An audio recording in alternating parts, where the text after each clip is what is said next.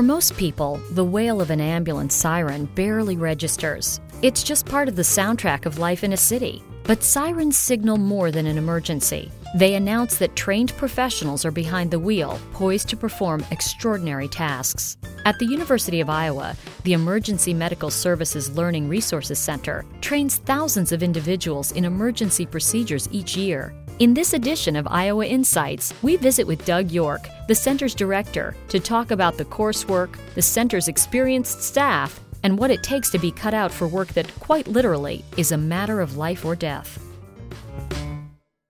The EMS Learning Resources Center lives within the Department of Emergency Medicine and University of Iowa Hospitals and Clinics. Established in 1978, the center is the largest of its kind in Iowa, training as many as 6,500 people each year. Some trainees come for a day or two to satisfy continuing education needs. Others spend weeks or months to learn EMT or paramedic certification.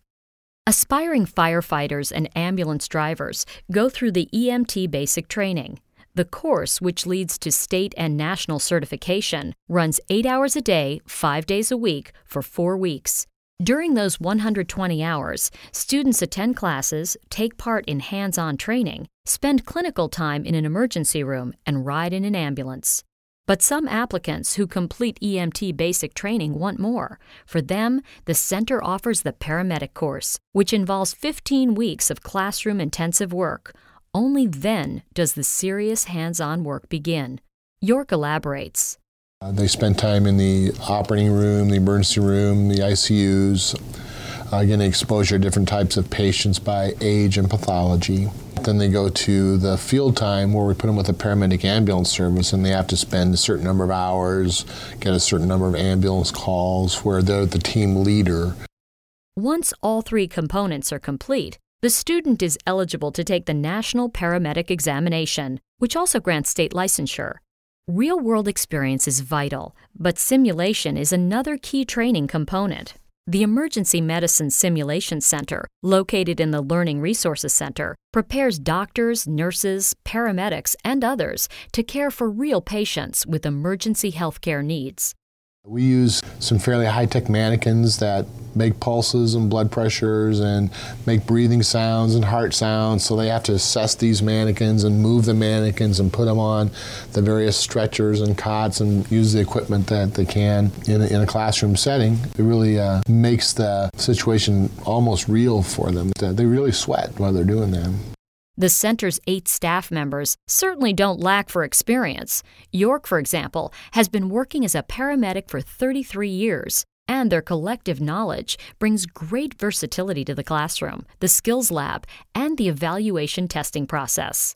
York is quick to point out another perk the affiliation with UI hospitals and clinics. We've got all these experts in their fields, different physicians and nurses that work with these types of patients every day. So we use a lot, a lot of uh, nurses, a lot of physicians coming in to lecture. The center's prestige isn't a well kept secret known only to Iowans. It draws applicants from across the country and the world. Our last paramedic class, we had a student from Ireland. Uh, we've had students from Japan, the Middle East, England, as well as uh, almost all the states. Uh, part of it's the reputation of the university hospitals. Uh, part of it is our, our program is, is an academy style, so it's intense, uh, and some folks that's what they're looking for.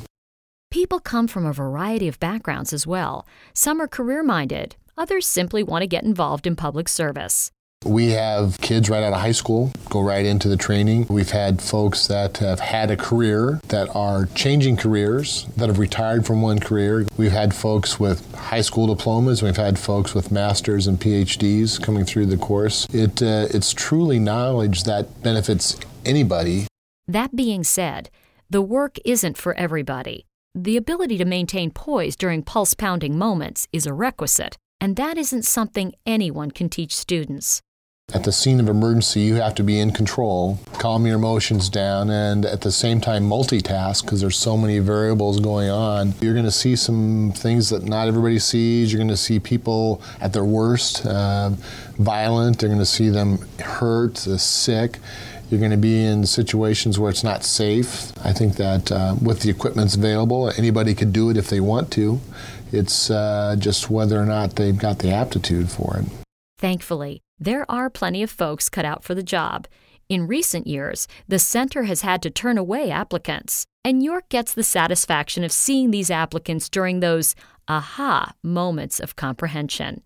I really like it when um, we're in a situation where they have to apply all their knowledge kind of in a global issue where we say, okay, you've been dispatched to a, a, house where the call came in as somebody collapsed. But what are you going to do? And they have to start from scratch and figure out all the, the nuance of it. And when they get that, that's when I enjoy it. We can see that uh, the light really comes on for them. I find that very interesting. Iowa Insights is produced by the University of Iowa. To subscribe, visit us on iTunes or at news.uiowa.edu.